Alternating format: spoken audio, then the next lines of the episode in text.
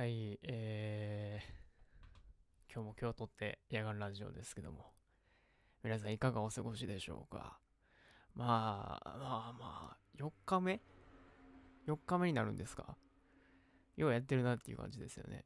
あのー、とりあえずあのー、なんていうんですか？あれは、三日坊主は乗り越えたのかなっていう感じですけども。えー、あ、画面が切り替わってなかったね。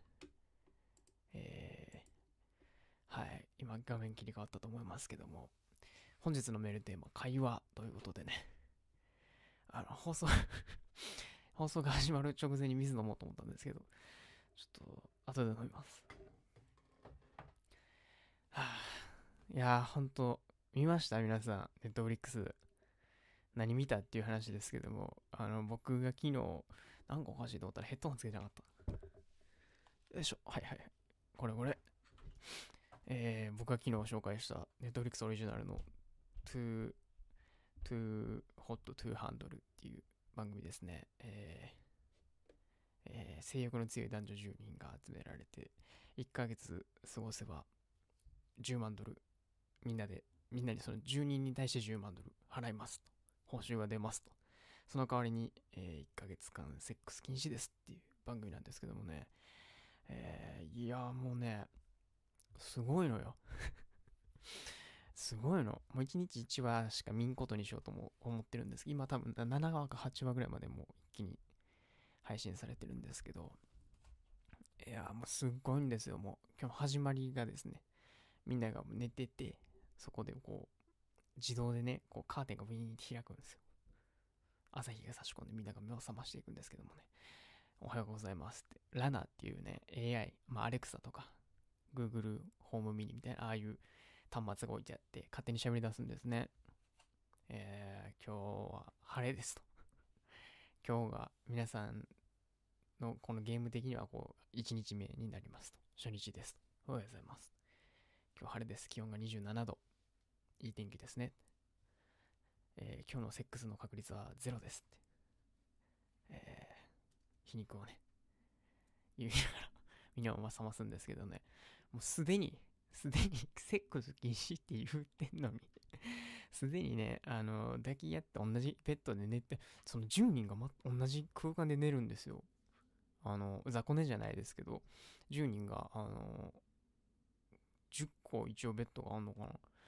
で、そこでみんな、おのおの好きなベッドを使って寝てるんですけどもね、その セックス禁止って言われた夜からもう抱き合って寝てるカップルがもうおるんですよね。もうえげつない。こいつはやっぱえげつないなと思いましたね。日本人やったらあんなんもうセックス禁止って言われて、まあ、キスとかも禁止なんですよ。あの、マスターベーションも禁止やし、まあそういうの禁止なんですよ。ただまあ、基本的にはその、ハグぐらいはセーフっていうルールなんで、一晩中ハグして寝てたんでしょうね。本当か嘘かわかんないですけど、絶対ね、ハグで終わってないでしょっていう気もするけどね。どうなんでしょうね。うん。いや、それがびっくりしましたね。うん。で、みんなね、朝一起きて何するかって言うたらね、あのーあれなんですよ。朝一起きて、あのーあ、我慢ならんって言って 同性のね、女やったら女の、男やったら男の、あの、寝てるとこ行って、えーっと、抱き合うっていう、お互いに、うん、抱擁し合うっていうわけのわからないね。もうね、みんな限界なんですよ。まだセックス禁止って言われて12時間経ってないですよ。うん。えげつないですよね、もう。みんなまあでき、できるもんやと思って来てるからね。そういうのがあるんかもしれへんけどもね。うん、いや、すごいんですよ。で、結局その10万ドルっていう賞金が、あの、えっと、みんなで山分けっていう感じ。うん、最後にその残ってる金額を山分けするっていう感じだから、10万ドルってみんなのもんなんですよ。だから誰かがキスしたらみんなのお金が減るっていうシステムなんですよね。っていうことを知って、急にインしてみるみたいな 世界観になってくるわけですね。あの、映画のインしてみるって皆さん見たことありますかね？えー藤原竜也さんが主演の、えーまあ同じような感じですね。なんか男女10人が集められて、えー生き残った人に何億円みたいな、そういう設定のゲームを急に開催されて、まあ、結局、その、なんか人をね、がね、どんどん死んでいくんですよ。で、誰がやってんねんみたいな。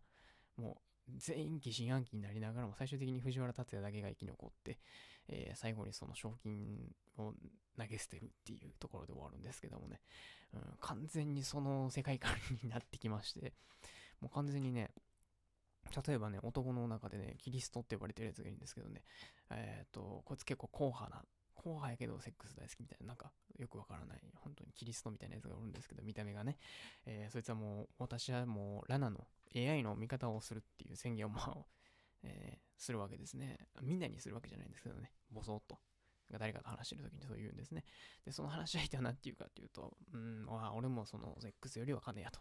10万ドル欲しいからっていう。うん、だから、まずはもう、俺はみんな見張ると。トイレについて行ってまでも見張りたいぐらいやという話をね、しだすんですね。いやもうね、人間って面白いですね。これ本当なんか大丈夫なのかなっていうレベルのね、心理学的にこの人間の精神に異常をきたさないのかっていう気はしますけどもね。うん、ちなみにその、お金、セックスより金だよって言ったのが、昨日紹介したジャングルキングなんですね。僕はライオンだって言った、あの、大きい黒人の男性が、うん、そういうこと言うって、めちゃくちゃ意外な展開でしたね。うん、かと思えばですよ。かと思えばもう傍らではですね、えー、さっき男女で、もう 1日目から男女で寝てたカップルが話し合ってるわけですよ。僕はね、セックスは正しいと思うって 言い出すわけですね。うん。あの、僕はセックスはいいことやと思うって、うん、言ってて、その、正しい、ちゃんとした心っていうのを通わせるためにはやっぱセックスでしょって、もう大真面目に 目の前のグラマラスな女性にね、言うわけですよ。うん、その女性もまあまあ同感なわけですよ。うん、確かにね、みたいな。そうだよね、みたいなことをね、言うわけですよ。うん、姉妹目、姉妹目にはですね、えー、ハリーって言うんですけど、男の方が。ハリーとフランチェスカのコンビなんですけども、うん、ハリーが言い出すわけですよ。キスしたところで何か失うのかって。いや、もちろんお金が失うんですけどもね、そんなもの重要かっていう意味で、なんか失うのかって聞いちゃって、もう、その5秒後にはキスしてましたね。うん。うん、いや、すごいですよね。ごっついですよ。その後がごっついんですよ。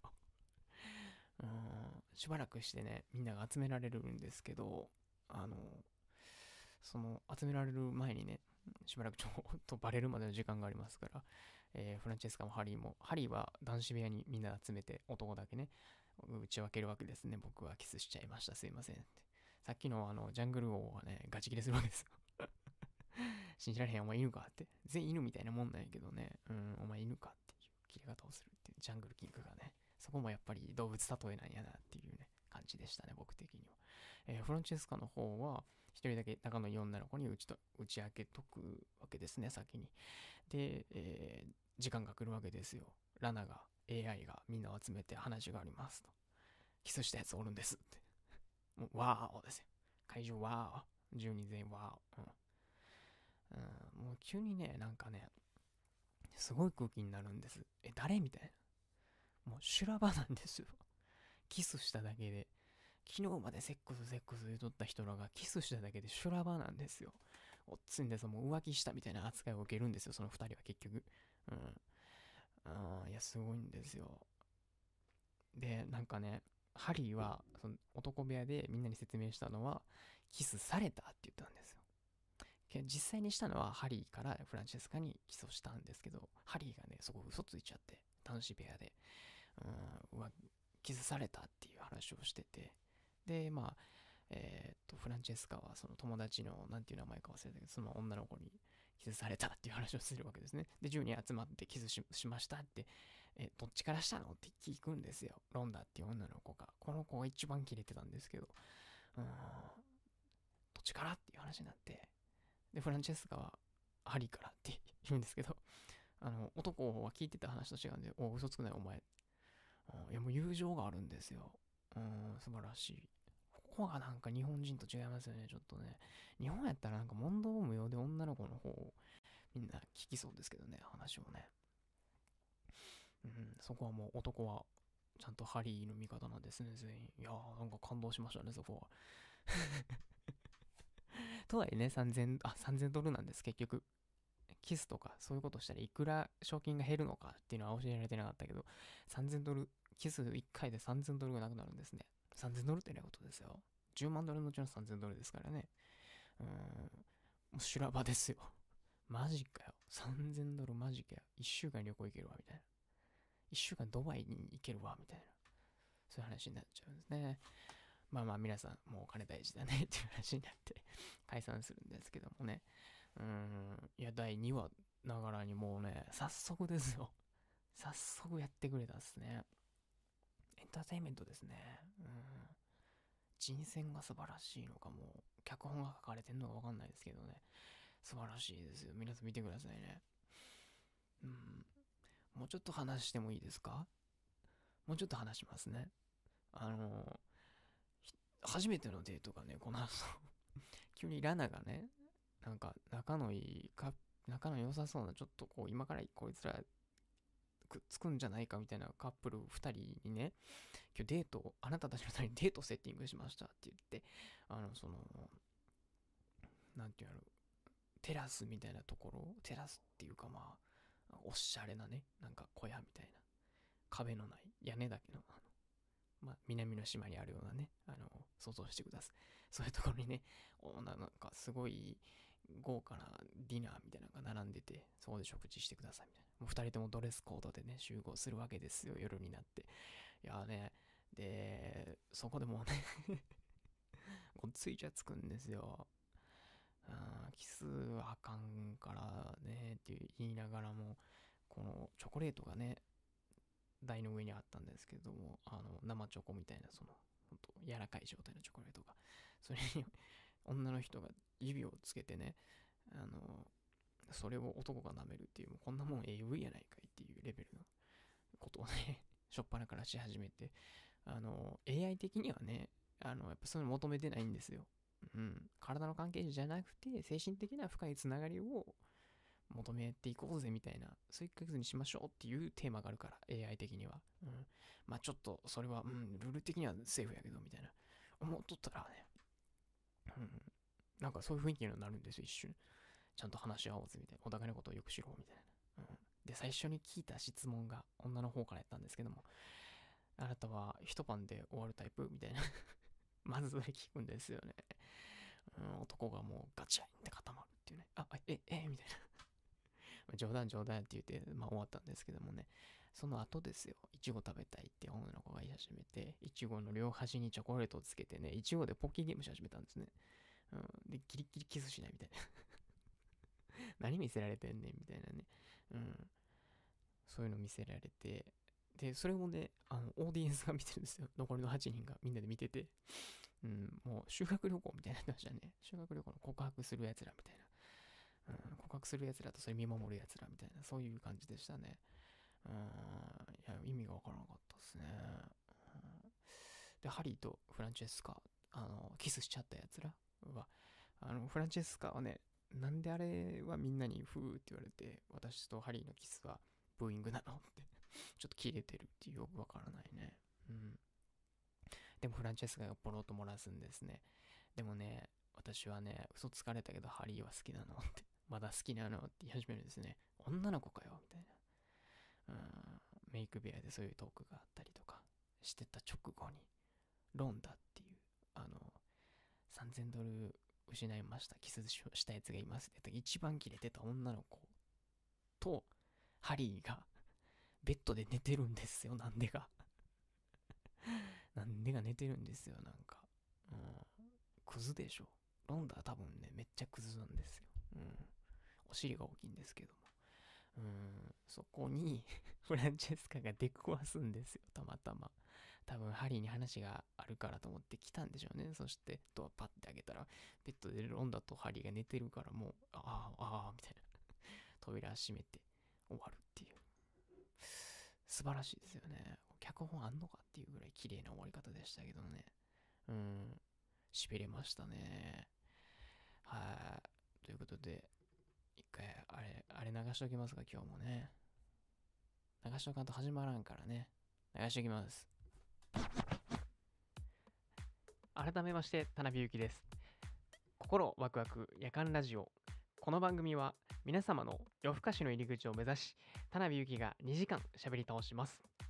ほぼ毎日23時から25時、YouTube にて生配信中です。聞き逃した方もアーカイブ配信があります。Spotify、Apple Podcast、Google Podcast など、ポッドキャスト配信も始めました。2時間喋りっぱなしは正直きついので、お便りはもちろん、ラジオ CM、BGM、募集しております。これ宣伝してくれ、私の曲流してくれがございましたらご連絡ください。お便りを含めご連絡は、夜間ラジオ、アットマーク、gmail.com、夜間のスペルは yakan。お便りの場合はペンネームを添えてお願いいたします。この後も引き続き夜更かしにお付き合いください。Stay tuned!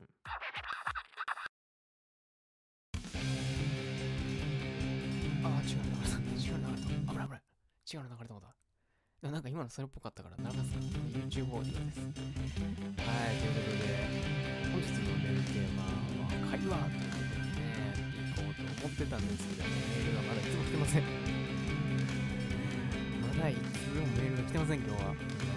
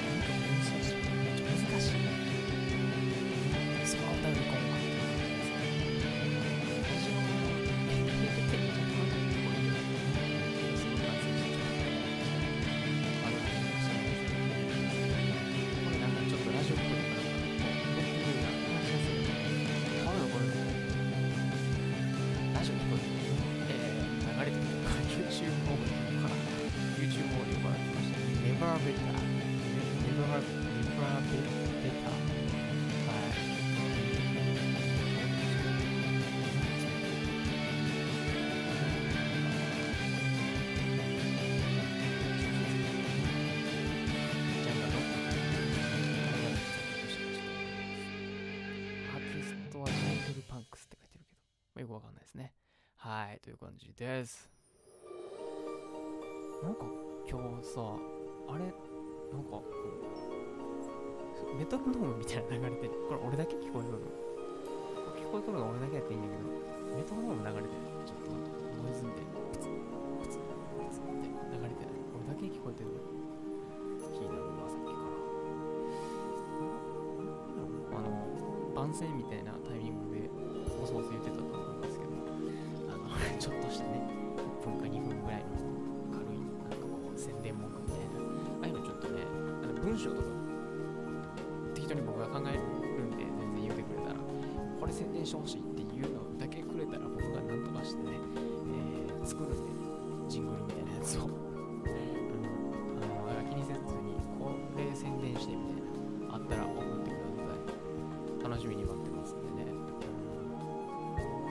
その宣伝するものをどういう風に調理するかっていうのを楽しみにしてください。会話っていうことで話していきたいと思いますけどね。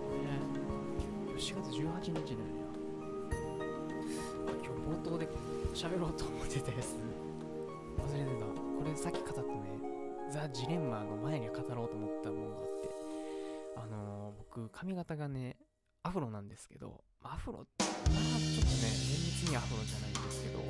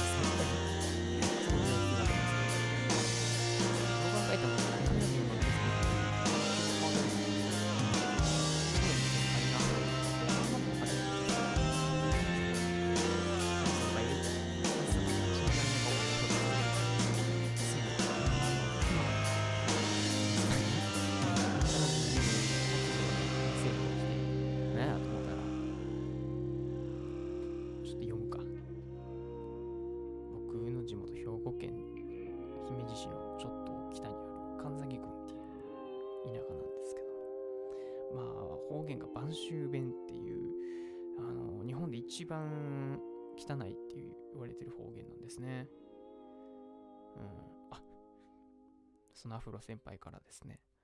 2年育て上げたアフロをとうとう卒業しました。次は R 指定みたいな論言を目指します。こうご期待。来て、急にね。お疲れ様でした。また本気の女受け悪いやつやんっていう、すぐ本体。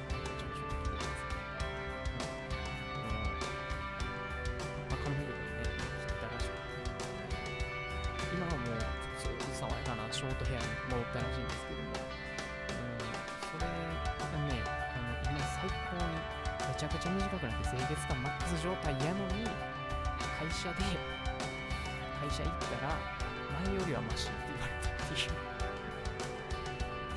かわいそうね。こういう感覚やなっ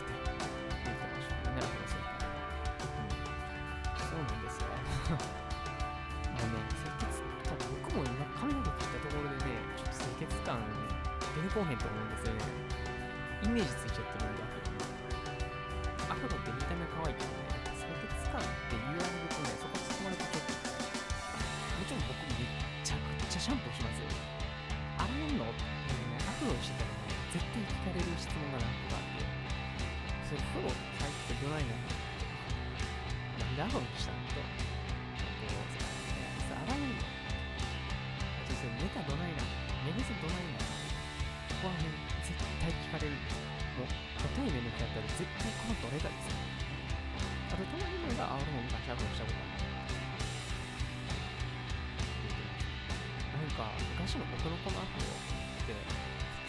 パーマなんですよ。普通のパーマって言ったらあれですけど、これから最強にパーマ上げてる状態なんですよ。くるくるにですけど、昔は苦労した人に、でね、みんな緊張するから、ドリルみたいなやつで、髪の毛バッてね、ぐるぐるしてめっちゃ痛いな。あ、めっちゃ痛かったよね。いや、そんなんちゃいますねっていう会話を、100回、ぐらいしてない、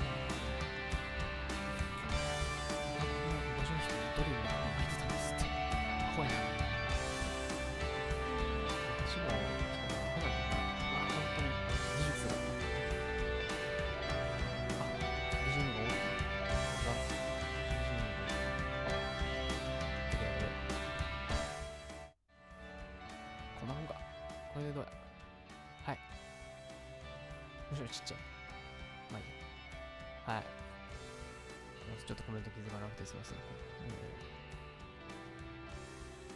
ん、はい、そういうことでです ね。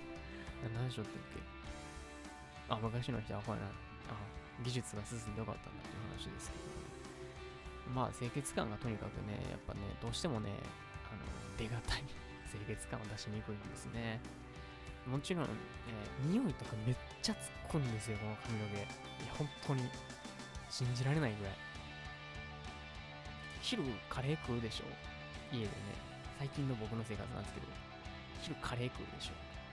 まあ夜もカレー食ったりするでしょ？なんか例えばおかしいなったもんね。まあとりあえず夜ご飯にカレー食ったとしたらね、お風呂入るじゃないですか。最近お風呂ためずにシャワーとかも多いんですけど、シャワー入るじゃないですか。そしたらこう、まず髪からね、僕濡らすんですけど、なんかもうカレーの匂いめっちゃするんですよ。え、なんでなんでみたいな。え、えみたいな。ちょっと臭いし、ちょっと臭くなったカレーの匂いするんですよ。この頭から最悪でしょ。うん。もうね、最近は家出てないし、人泊まってないからいいけど、これね、あの、仕事してる時とかやったら、あのこれ、俺、日中ずっとこの匂いばらまいてたのかと思ってめっちゃ不安なんですよ、毎日。だからめっちゃシャンプーするんですけど、毎日やっぱね、匂うんですよ。逆にそのシャンプーとかトリートメントとかするとね、死ぬほどええ匂いする。ほんまに。美女が通ったんかいうぐらいええ匂いする。うん。あなんか曲がすごいマーチになっちゃった。っていうね、感じです。この髪の毛ちょっとね、このこういう髪型ね、男やって一回はしたいと思うんですけども、あの、する方はね、結構覚悟は持った方がいいかなと思いますね。せっかくするんやったらね、そんな1ヶ月、2ヶ月とか、そんな短い間だけこんなアフロとかしてももったいないんでね。うん。あの、覚悟を持ってパーマ決めてください。あの、もし僕のこのチリチリパーマみたいな当てたいっていう人がいたら、いい美容師が兵庫県の姫路市にいるんで紹介します。僕の兄ですけど。はい、よろしくお願いします。本日のメールテーマは会話、お便りお待ちしておりますけどもね、まだお便りが一つも来てません。はい。まだまだいかへんからね。まだいかへんから。気づけてや。全然まだまだやからね。お便りが来たらすぐ話すけど。お便りが来るまでずっと粘ってあるからな。見とけ。あ、そういえば、これ言うの忘れとった。あの、Spotify で、えー、ポッドキャスト配信、まあ、アーカイブをね、配信してるんですけども、えー、っと、昨日の色系でしたっけ？色系はちょっとアップロードする。Google ポッドキャストあと、ラジオなんとか、まあ、とりあえず、その多分 Google ポッドキャストが多分皆さん、ときづき、とっつきやすいと思うんで、もし、その、YouTube でアーカイブ見るってなると、一生画面開き続けとかんとあかんわけですけども、バックグラウンド再生って課金せんと YouTube はできひんので、ですけど、あの、そういう Google ポッドキャストとか、の、アプリを入れていただいて、夜間ラジオって調べて、えフォローしていただいたらですね、この放送を後からアーカイブで、えーっと、バックグラウンド再生、ツイッターをしながら聞くことができるようになりますんでね、ぜひ皆さん、どっかしらのサービスで、えーっと、もうちょっとしたらね、今、Spotify と Google Podcast では聞けるようになったんですけど、Apple Podcast っていうのも多分 Apple、iOS、iPhone とか多分標準で入ってるアプリなのかな ?Apple Podcast っていうアプリで多分聞けるようになるんで、もう、もうしばらくお待ちください。申請中でございます。はい。まあそっちで聞いてくれてる人いんのかなっていう感じやけど、まあ僕らやったらそっちで聞くかなと思ってそっちでやってますけどもね。どうですか？聞いてます？皆さん。なんか若干こうやっぱり YouTube もこう生放送した生放送終了した段階よりもちょっとだけ再生数が上がってたりするんで見てくれてる人はいんのかなっていう気もしますけどどうでしょうね。えーこの時間皆さん何してるんですか？毎日。僕はラジオしてますけど。ラジオしてなかったら多分スプラトゥーンとか、えーやってる気がしますね。うん。あの、ラジオをやってますけど、もともと僕 YouTuber をこの機会にやろうと思ってたんですけど、うん、ややろうかなっていう 気になりましたね。えー、っと、はい。今考えてるのは、最初の動画として考えてるのは、えー世界一の田辺っていう 動画で、僕がギネス記録に挑戦するって。僕ね、あの、コーラ関係のギネス記録やったら負ける気がせえへんのですよね。コーラの早早飲みとか多分僕めっちゃできるんですよね。もう、もう全然いけるんですよ。コーラの炭酸とか。もう全然一気飲みできるんですよ。うん。なんでちょっと練習したら、多分早飲みぐらいやったらギネス記録全然破れるなっていう気がしてるんですけども、ね、コーラ関係のギネス記録知ってる方がいましたら、なんかこういう、コーラでこういうことやったらギネス取れるんちゃうかみたいなのありましたら皆さん教えてくださいね。うん、まあ、とりあえずコーラの早飲み早飲みかな。YouTuber になりたいっていう回を作ります。うん。企画を紹介して、みんなから企画を募集して、面白いやつを採用していくっていう企画をやりたいと思います。はい。ですね。うん。ちょっとあれだな。そうする言っとく本題？会話の話しとく？言っとく？行く前に一個だけ話しとっていい？じゃあ。もうこれ話したらもうさすがに俺もう会話の話しか今日本日のメールテーマ以外話すことなくなってまうから。うん。あの、カツ屋あるじゃないですか。チェーン店の。カツ丼とか、まあ、カツですよね。とんかつチェーン店、カツ屋。あっこがですね、なんかごっついけてるテイクアウト弁当出してまして、あの僕が住んでる近所にカツ屋がないんでカツ屋めっちゃ好きで、あの、全力飯弁当出てて、わんぱく盛りって書いてあるんですけど、もう見た目がね、アホなんですよね。抹茶色なんですよ。まあ、とんかつ屋さんのね、弁当やから仕方ないけど、もうほんまにアホみたいな弁当で、うん、豚玉丼、唐揚げ、チキンカツ、ナポリタン、千切りキャベツ、切り干し大根ガチャンってなった弁当とかね。うん、アホでしょでも絶対美味しいよ。ホイコーロー丼、唐揚げ、チキンカツ、ナポリタン、ちぎりキャベツ、千千切りキャベツ、えー切り干し大根。アホでしょこれガチャンってするの。だって、なんとか丼って書いてあんのに、そこれ以外にメイン材料がどんどんどんどん並んでるんですよ。アホなんですよ。絶対食いたい。近くにあったら絶対曲を取った。なんだよ、このビジュちょっと流すか。曲紹介するか。今日も A 子さんの楽曲をお借りしまして。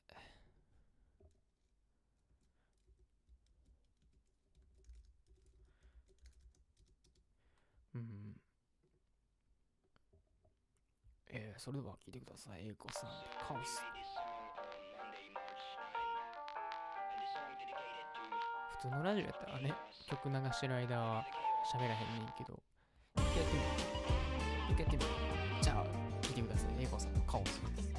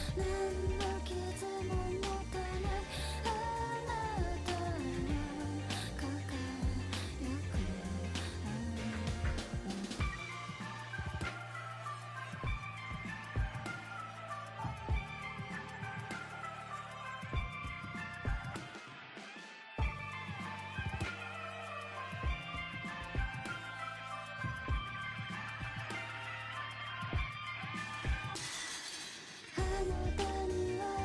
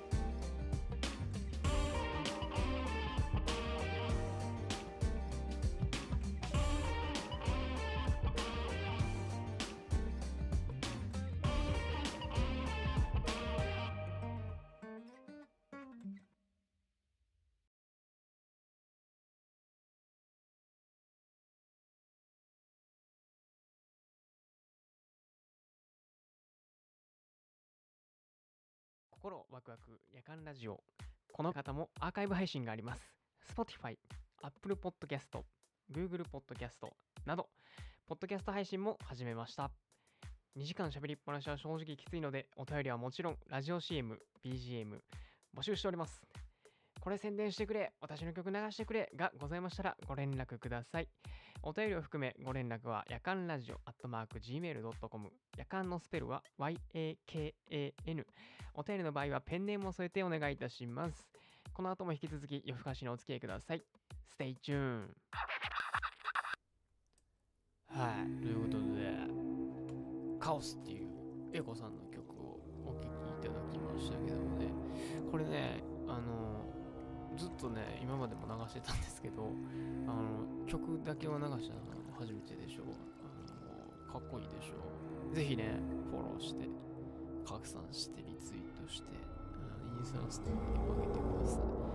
えー YouTube には素敵なミュージックビデオも上がってますんでね、ぜひ皆さん見てください。アルファベットの A に子供の子で英語さん。すごい検索しやすいでしょ。検索してくださいね。はい。ちゅうことですわ。なんかホラーみたいな BGM 流れてるけど。はい。ということで、本日のメールテーマは会話となっております。皆さんの会話に関する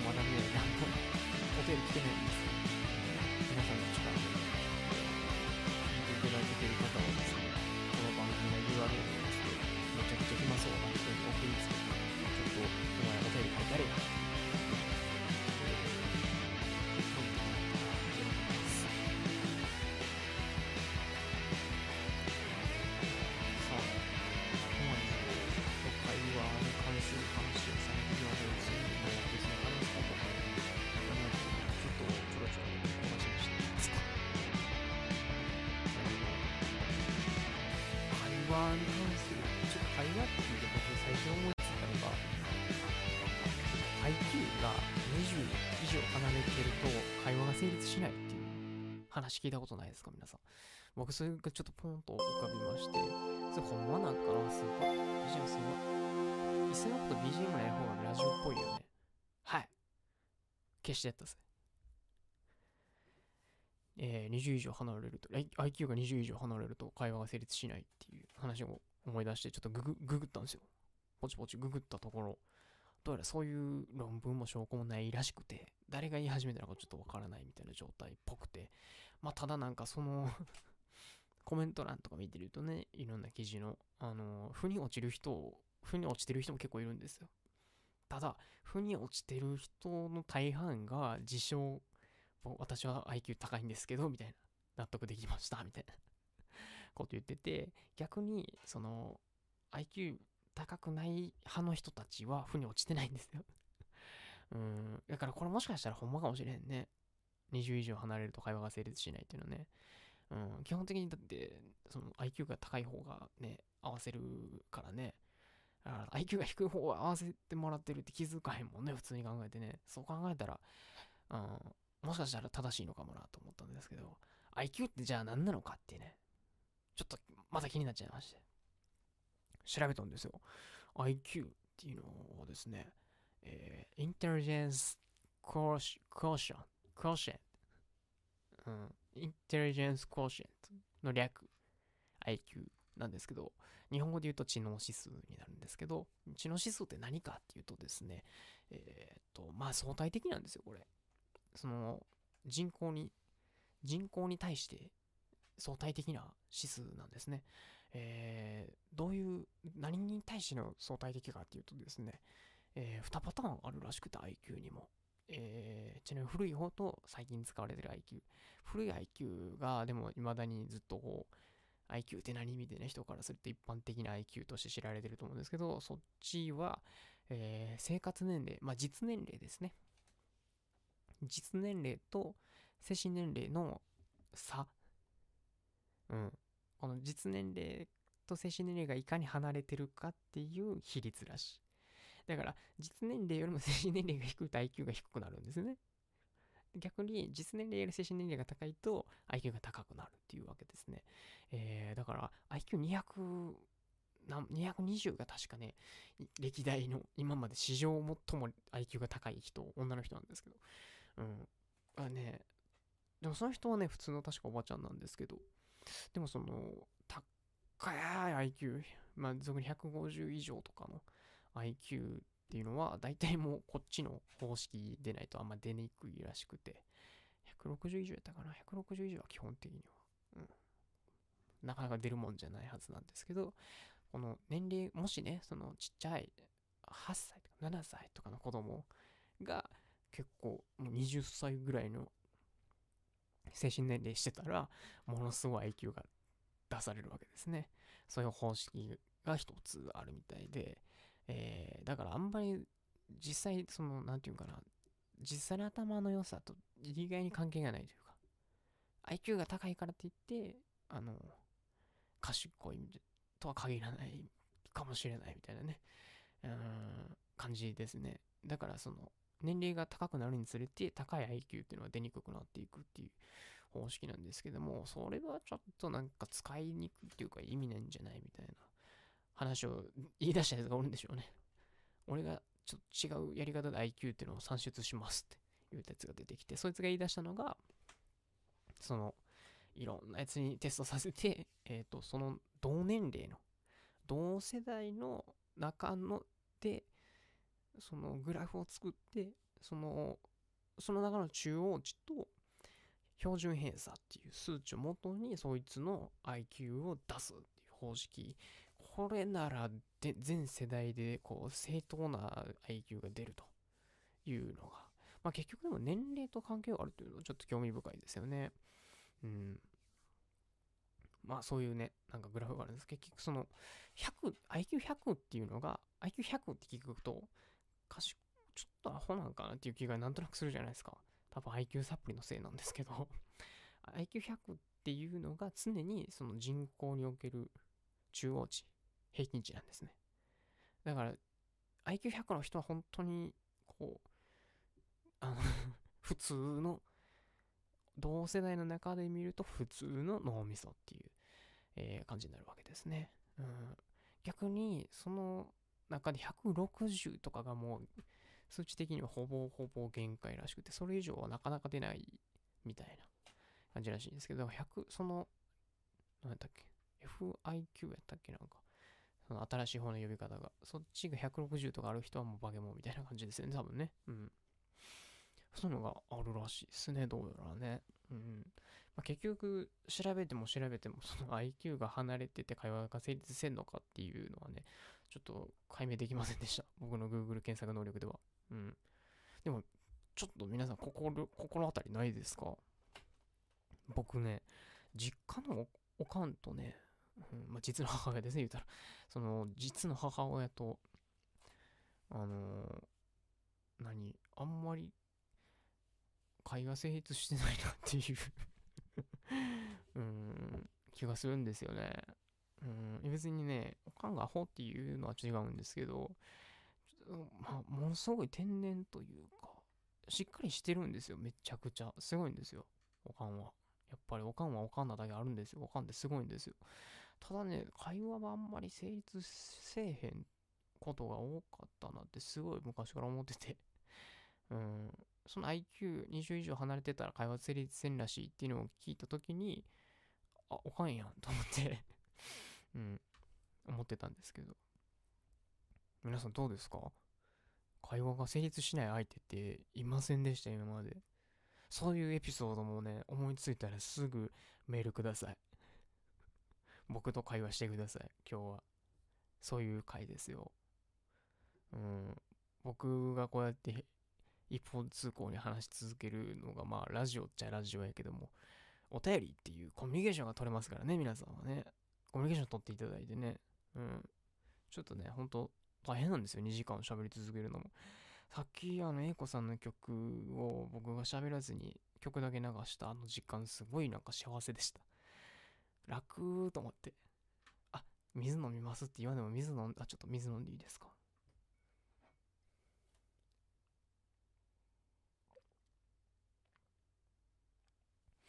もうね、ずっと水を飲んどかんとね、すぐ、あの、にちゃにちゃにちゃにちゃ聞こえてくるでしょう。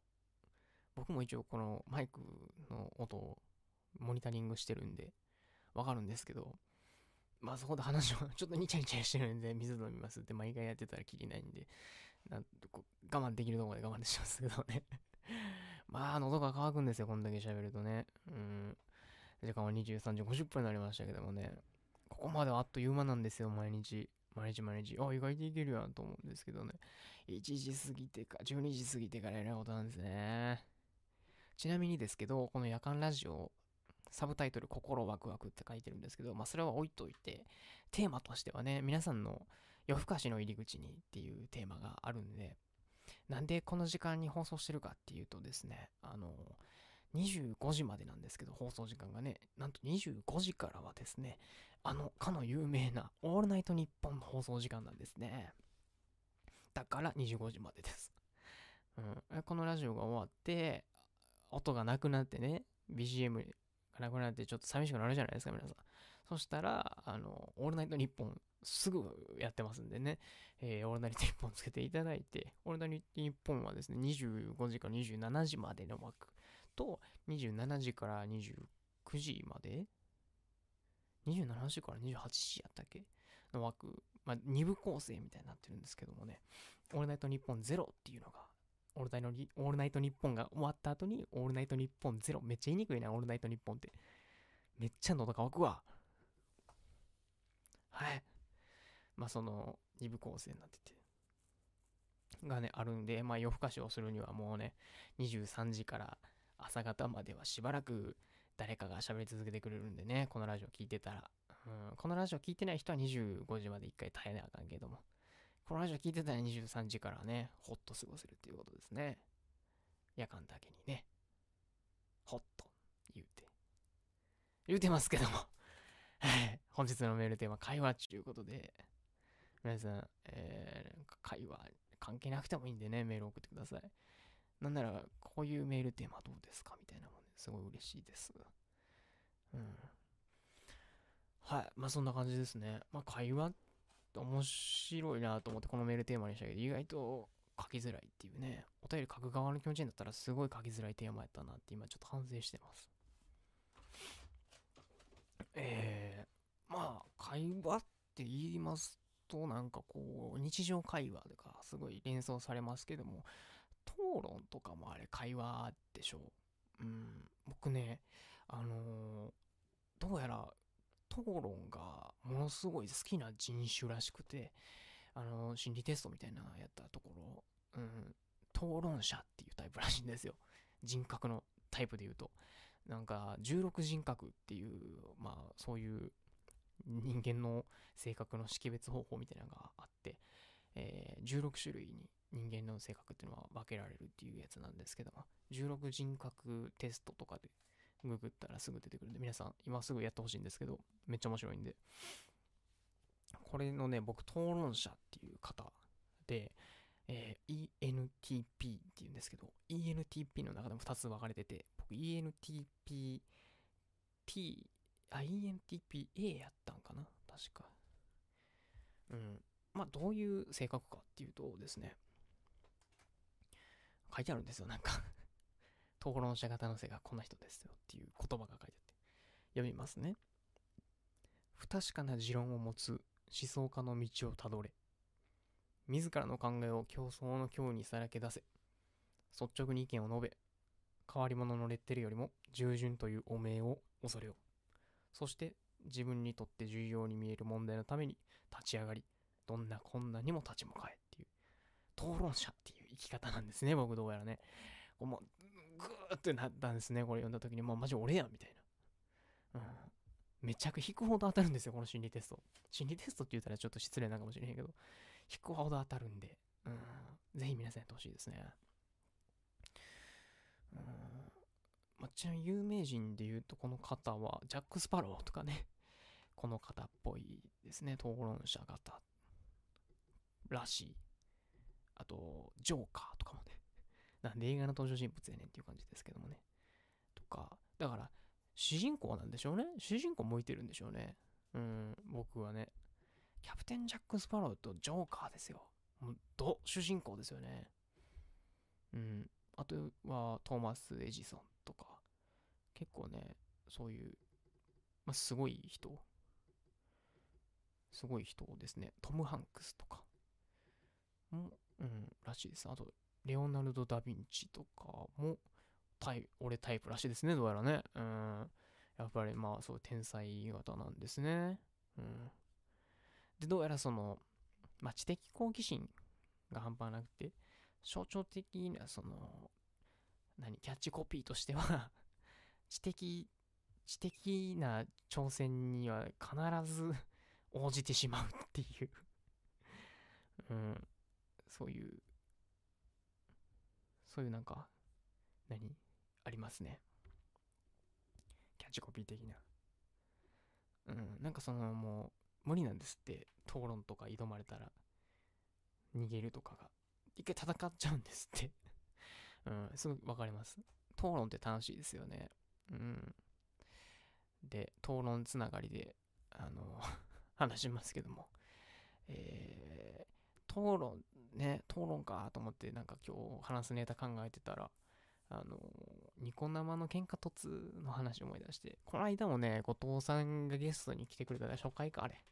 最初の日にね、この話したんですけど、ニコ生の喧嘩突っていうね、コンテンツがもうすごく好きでね、うん、まあ、大のおっさんがスカイプで、なんかお互いをディスり合うっていう、それだけなんですけど、言うたら。もうそれがすごい好きでね、意味なんかないんですよ。本当に意味なんかないんですけど、お互いをディスり合うっていうね。よかったですね、あれね。うん。あともう一つね、好きなのがね、あの質疑応答政治家の、あれめっちゃ面白いんですよ。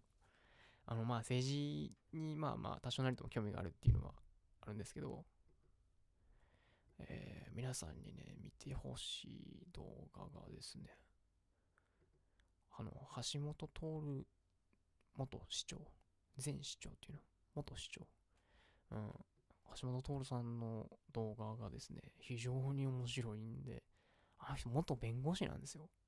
だからね、あのー記者とかからね、しょうもない、しょうもない質問とかされたらね、うん、もう、ぶっちぶちにね、論破するんです。もうね、本当にあの、気持ちがいいんで、皆さん、聞きに行ってください。橋本徹のさんのね、一番有名なのがね、多分、有名な、有名なのって別に配信者なわけじゃないんですけど、と、あの、国家斉唱を、国家斉唱を強制することに関してどう考えかみたいな質問があるんですけど、それに対する回答がね、秀逸というかね、もうそのうん、もう女性に対するそのもう、結局女性がなんかね、勉強不足な状態でね、来て、そこをね、すごいね、橋本さんも怒るんですけど、でも女性も食い下がるわけですよ。でも、みたいな。うん。橋本さんがこう、事実確認からしようって言って、えーこの命令は誰から誰にされたんですかって答えてくださいって女の人に言うんですけど、女性がちょっと詰まるんですね。えー、みたいな。えー、みたいな。えーでは私から質問させていただきますけども、みたいな。なんかもう全然噛み合ってないんですよね。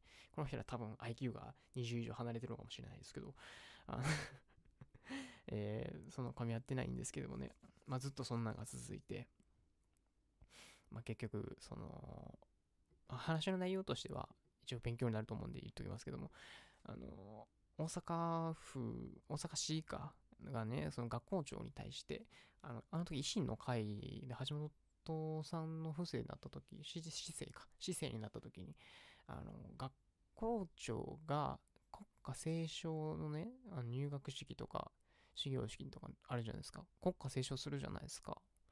ああいうああいう時に国家斉唱すると思うんですけど大体どこの学校でも、えーそこでその公務員に対して教育委員会が公務員に対して要するに教師ですね教師に対してその規律と斉唱の義務っていうのを命令として出したんですね。うんえーこれに対してどうかっていう記者記者の質問だったんですけど、まあ橋本さんの意見としては、その、あの、まあ公務員なんで、あの、まあ仕事として、その、職務として、規律斉唱を、えーすることは当たり前だろうっていう話なんですけども、これなんでその記者がそもそもこういう質問するに行ったんだかっていうと、あの、そこのある学校長が、その国家斉唱の時に、その職員の口元をチェックしたっていう、がなんか問題になったんですね。うん。あのこれやりすぎなんじゃないのかみたいな。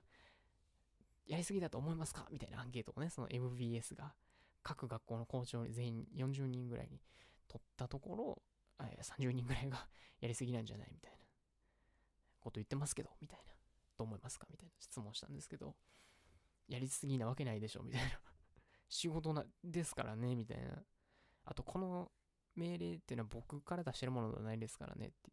僕は確かにそういう条例は作りましたけども、命令を出してるのは教育委員会であって、その教育に関しては最高決定権を持つのは教育委員会なんでと。この質問とかは、教育委員会に聞くべきですよみたいな。あでも橋本さんはどう思いますか？みたいなね、そういうのが30分ぐらい続くんですけど、この動画すごい面白いんで、調べてください。うん。いや、本当にね、橋本さんね、僕ファンなんですよ。うん。あの、大阪都構想の時も、まあ、応援してましたけど、うん、まあ、大阪、ね、どうなんでしょうね、これからね。今、吉村さんがすごい話題になってましたけどもね、いい人そうですよね。府庁、府、府、府知事か。大阪府知事の吉村さんって。えなんか、寝てない、寝てないみたいな のがツイッターですごい回ってましたけどもね。はい。おっと、えーここでお便りが来ました。読ませていただきます。えー、ペンネーム、なんて読むんこれ？なんて読むこれ？ググっていい？これなんて読む？ちょっと、すいません、額がないもんで。く、クジラ、あ、クジラって読むんか、これ。恥ずかしい。えークジラ、ペンネーム、クジラグミさん。僭越ながらお便りを送らせてもらいます。いえいえいえいえ、もうなんぼないですか？橋本さんのその話好きです。女性が意地張っているのしか見えない。いや、ほんとね、あの、そうなんですよ。同じ人がね、ほんとずっと食い下がらないんですよ。MBS の記者なんですけど、その MBS、その女の人だけじゃなくて、もう一人男性記者も来てて、途中でもうね、見かねた男性記者がちょっと僕の方から話しさせていただきますみたいな感じで入ってくるんですけども、そこに割って入るみたいなね。いや、私それ分かってましたよ、みたいな。めっちゃ声高いんですよ。またこう、ツンとくるようなね、感じの。この人絶対性格悪いんやろな、みたいな女の人の声なんですけどね。ぜひね、見てください。これもう見、見始めたらね、最後まで見ちゃう、これ。うん。こんな鮮やかな、気持ちよくなる動画ってないですよ。うん。あの、コンテンツとして素晴らしいと思うし、こういうところからね、政治に興味持ってほしいんですけどもね。えー、クジラグミさんのお便り。彼女との電話でお互い聞き手に回ってしまって会話がすぐに止まってしまいます。どうしたらいいですか？これね、こういう、こういうの、こういうの、こういうのよ、お便りって。えー、っとですね、僕、ね、意外とね、喋る、聞き手というよりかは喋り手の方が得意ではあるんですけど、聞き手もね、意外とね、得意でございまして、自称ですけども。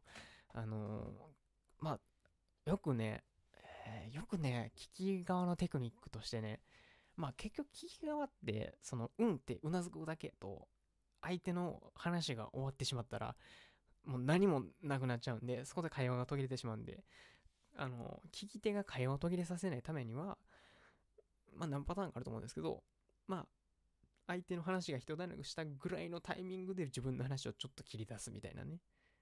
相手の次の話につながるであろう話をちょっと切り出すっていうのができたら多分ベストなんですけど、これってちょっと頭使うんですよ。頭使うし、自分もちょっと話できなあかんのですよ。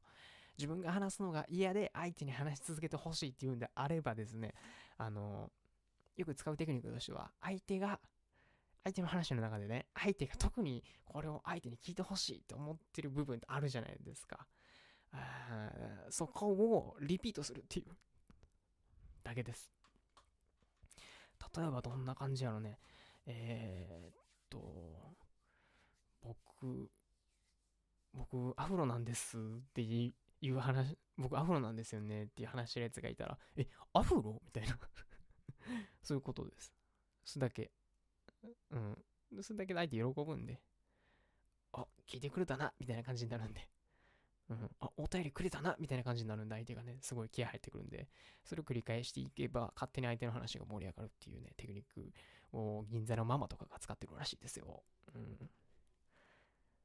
はい。とか、あとは、まあ、うん、会話がすぐに止まってしまうっていうのはどうなんでしょうね。でも、恋人同士なら、あれじゃないですか、その無言の時間もまた、一興ではあるんじゃないですか。うん。恋人同士ならではのね、あの時間っていうのもいいなと思いますけど、うん。っていう感じじゃないですか。あと、なんやろ、俺が、俺が聞き手の時使うテクニックってあるかなあーと、相手の話を 一回整理して、整理 あの、時間稼ぎです、これ。相手の話を聞いて、あ、なるほどな、何々が、こうなって、あ、だからこういうことなんだな、みたいな。一回整理して、相手に聞かせてる最中に質問を考えるとかね。うん、時間稼ぎってね、このリアルの会話のコミュニケーションにおいては結構重要なテクニックですよね。どうやって相手の気を損ねずに集中力を持続させながら時間を稼ぐかみたいなね。下手な人はね、すぐ、あの、えーとか、うーんとか、あーとか、あーとか言っちゃうんですけどもね、あれはダメですね。気づかれちゃいます。途中で。あれ、こいつ、時間稼ぎしてるみたいな。気づかれちゃうんでね。それはスピーチ、スピーチ、スピーチを行うものとしてはね、あの、不適切、不適切ですね、やっぱり。こんなもんは、どこを調べても初級編に書いてあることだと思うんですけど。うん、会話が盛り上がる方法っていうのはね、結構本になってましてで、うん、ここ10年ぐらい前かな？言うてもっとあれか。5年、5、6、7年ぐらい前になんか急にその雑談力とかそういう会話に関する自己啓発本みたいなビジネス本みたいなそういうのがすごい急に増えた印象がありましたけどもねあの辺ね僕もね何冊か持ってる気がするんですけどちょっと見ていきます。ちょっと待ってくださいね。その間あれ聞いといてもらおう。よいしょ。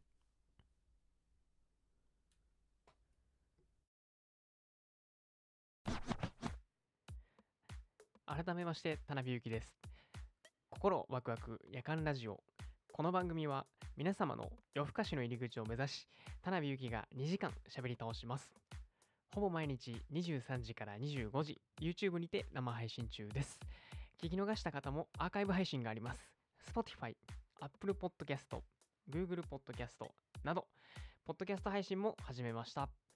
2時間喋りっぱなしは正直きついのでお便りはもちろんラジオ CM、BGM 募集しております。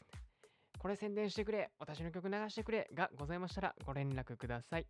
お便りを含めご連絡は夜間ラジオアットマーク Gmail.com 夜間のスペルは YAKAN お便りの場合はペンネームを添えてお願いいたします。この後も引き続き夜更かしのお付き合いください。Stay tuned えー、ちゅうことでちょっと本棚見てきたんですけどね。雑談力が上がる話し方っていう本がありましたねこれ結構中学生ぐらいの時に読んだ気がするな俺の中学生がこんなん読んでくれるとるかな 僕はこれ好きなんですけど、えー、最近こんなのいっぱい読んだな。雑談力のねこの本ってあるの覚えてるんですけど、あの、と雑談っていうのは、サクッと切り上げちゃっていいんやっていう考え方がね、結構根幹にあるんで、会話を続かせるテクニックとちょっと違うかもしれ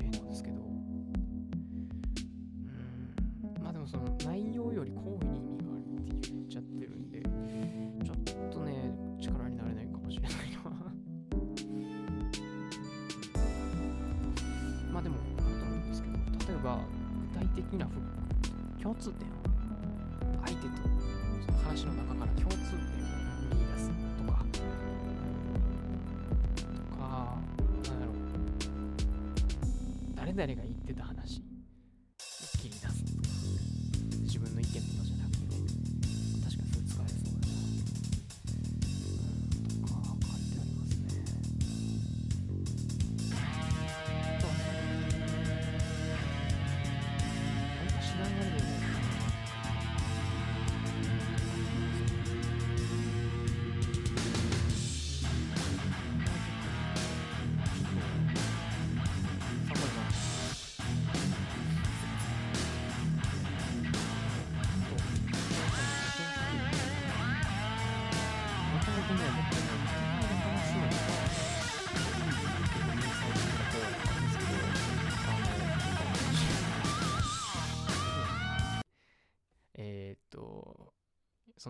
の1対1で話すのがね、苦手で、人前で話すのに比べて、全然ね、話の盛り上げ方とかちょっとわからんくて、かなり苦労しましたけども、まあ今でもうまいかって言われるとそうではないんですけど、だから基本的にね、あの、僕より話す、話が上手い人ってあんまりいないんで恥ずかしい。自分で言うといて恥ずかしいけど、基本的に初対面の人とね、話すとね、あの、僕ね、そういう時のために面白いエピソード、鉄板ネタっていうのをいくつもか用意してるわけですよ。このおでこの傷はどうしてあるのかとかね、なんでアフロなのかとかね、鉄板ネタをね、僕ね、律儀やからちゃんと用意してるんです。そしたらね、普通の人用意してないから、僕が永遠にね、そういう面白いネタをね、話し続けないかんっていう状態になったりするんですよね。だからね、あの、話し上手のタグに入っちゃうんでしょうね。聞き上手のね、その聞き手に回るのがね、少ないというか、少なくなっちゃう。どうしても俺の話の方が面白いか。うん、ラジオパーソナリティ向いてるでしょ？うん。そうなんです。っていう感じですかね。でもあれですね、なんか自粛中に会えへんけど、電話回しようなっていう感じなんですか？なんかもう、微笑ましいですね。これ以上微笑ましいことないでしょ。うん。いや、僕意外とね、でもね、人に会いたいとかはね、全く思ってないです、自粛中。あんまり、うん。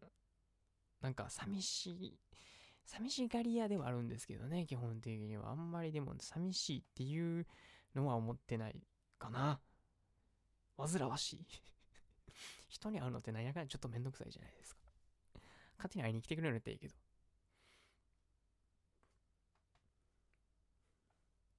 で、ございます。クジラ組さんいかがでしょうかお便りありがとうございます。うん。なんかお便り以外もね、まあラジオ CM 募集してますけども、他なんかを募集できたらいいなと思ってたんですけど、コーナーっていうのはね、俗に言うコーナー作りたいなとか思ってましたけども、なんかいいコーナーないかなと思ってたんですよね。星野源のオールタイのオールナイトニッポン？どういうのあんのかなと思ってさっきちょっとホームページ見てたんですけど、えー、これありなんや、みたいな。そういうところが星野源ってずるいよな、みたいなコーナーがあって、夜の確定申告っていうコーナー。あの、ただただその夜の営みの回数をここで申告してくださいっていうだけです。いるこのコーナーっていう感じでしょ。うん、でも画期的ですよね。その数字を聞くだけでちょっと盛り上がれるっていうの結構それセックスの回数ぐらいでしょう。世の中ね。面白いですよね。あとは、あの、あれがありましたね。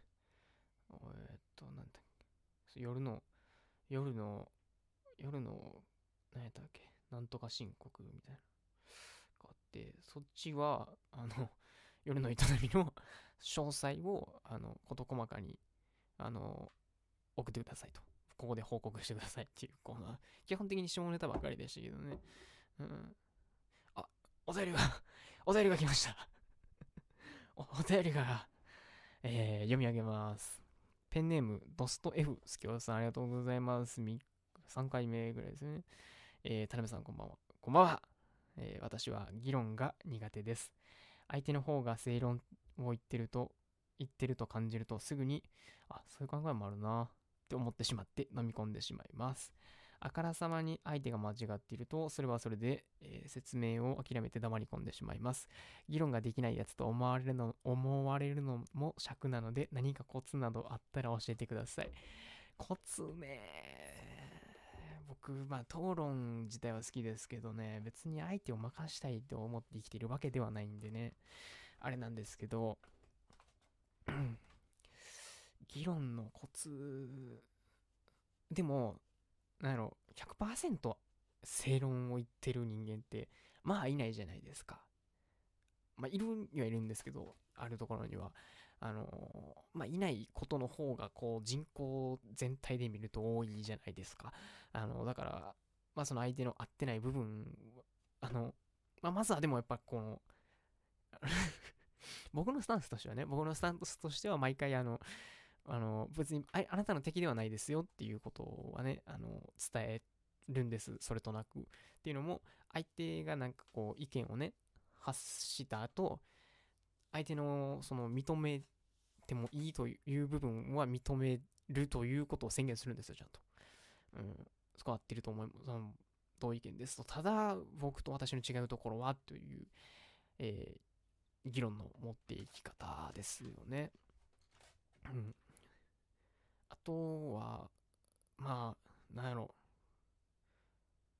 いろんな場合における相手の議論を検証していく。検証っていうのも結構議論のテクニックとしてはね、えーこっちが公正に回りやすいテクニックでございますから、えーさっき言った橋本徹さんのその、えーまず事実確認からしていきましょうっていうのは、まあ、検証に当たるんじゃないかなと思いますけどもね、えー相手の、相手の話を検証していくっていう。これね、あの、こっちは頭使わへんのに、相手のその意見に間違いがあるかどうかっていうのが、あの、時間をかけながら、しかもこっちが何も考えずに、相手が、相手と、僕、相手と自分で力を合わせながら、えー相手の議論の穴を見つけていくっていう、えーそういう感じですね。うん。だから、カウンターですよね、実質こんなもんね。うん。カウンターで、議論とかそういう討論とかが強い人間はカウンターが強いと僕は思います。でもまあ、相手が正論を言ってるならね、別に、それ以上議論することもないと思うんでね、それでいいんじゃないですか。そういう考えもあるなでいいんじゃないですか。そういう考えもあるけど、まあ僕は一応こう思ってますよっていうお気持ちを表明するぐらいでいいんじゃないですか。負け犬の遠吠えみたいになるかもしれへんけど。うん。ただ説明を諦めて黙り込んでしまうっていうのはちょっとね、よろしくないかもね、癖としては。うん。うん、まあ、だ、うん。説明力っていうのはまあ必須ですよね。だってあからさまに相手が間違ってるっていうのが分かれたら、その、なぜ間違ってるかっていうのはまあ別に説明するのは難しいことではないんじゃないですか。うん。ドスト F さんぐらいの知の指数があればできるんじゃないですか。と思いますけど。うん。まあ議論ができないやつとは思われてないとは思いますけど、ただまあ、あ、そういうめんどくさいことは、こう捨てちゃう人なんだなとは思われると思うんで、まあ、僕も結構そういう立ちではありますけどね。うん。あー、めんどくさと思ったら、話すことやめちゃうっていうね。うん、お前はもう俺の敵じゃねえからっていうスタンスになっちゃう気持ちはすごいわかります。うん。わかっちゃいます。はい。こんなところでしょうか。ありがとうございます。お便り。嬉しい。今日も2通来たね、これで。明日は4通、5通ぐらい来るかな。明日のメールテーマ決めとく？もうね。そうそう。今ね、人が聞いてくれてるうちにね、考えとく？うん。ちょっと、ちょっと、引っ張ってくるから、その間ちょっと曲聴いといてください。えー、っと、曲は A 子さんで、サムライチャンプ。聴いてください。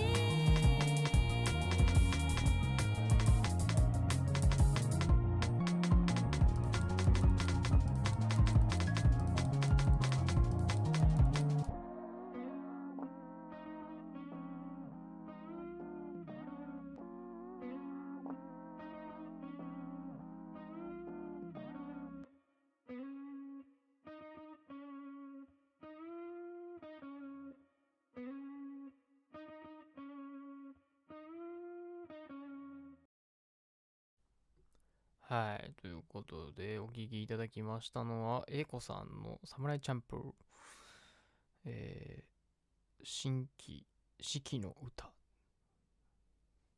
あ、サムライチャンプルっていうアーティストさんとの、あ、ちょ、これは、あれか。あれなんだ。アレンジなんだ。カバー的なやつなんだ。なんかハマりすぎて栄子さんだけかと思ってましたけど、ちょっと原曲、また聴いてみるか。四季の歌ってのがあるんや。あ、サムライジャンプさんの四季の歌ってのがあるんや。知らなかった。すいません、知らなかった。はい、ということで、えーえー、言ってた通り、えっ、ー、と、メールテーマを決めていきたいなと思うんですけど、今日ね、ちょっとね、チラチラね、犬のとこからパクったり、えー、オマージュね、オマージュしたりして、ちょっと考えてたんですけど、えーいろいろあるんですけど、ちょっと言言っていってもいいですか？なんか、ピンときたやつがあったらすぐ反応してください。ラブレター書いてみようう。僕に対してみんなのラブレターを書いてもらうっていう回。あと、YouTuber になりたい。これは僕が YouTuber になろうと思ってるんですけど、それの企画いくつか考えてて、今日それを紹介していくっていう。あと、皆さんから、こういう企画どうですか？っていうのをお便りしてもらう。やつ。あと、あのプニュッとしたやつっていうメールテーマ。皆さん何を考えます？あのプニュッとしたやつって聞いて何考えます？っていうメールテーマです。うん。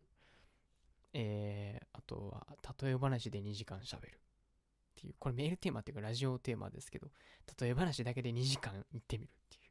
何の話してるかわからんけど、例え話しかせんっていう。えー、あとは、各業界のすごい人。皆さんなんかいろんな業界にいらっしゃるじゃないですか。アート、絵画、写真、美術、建築、音楽。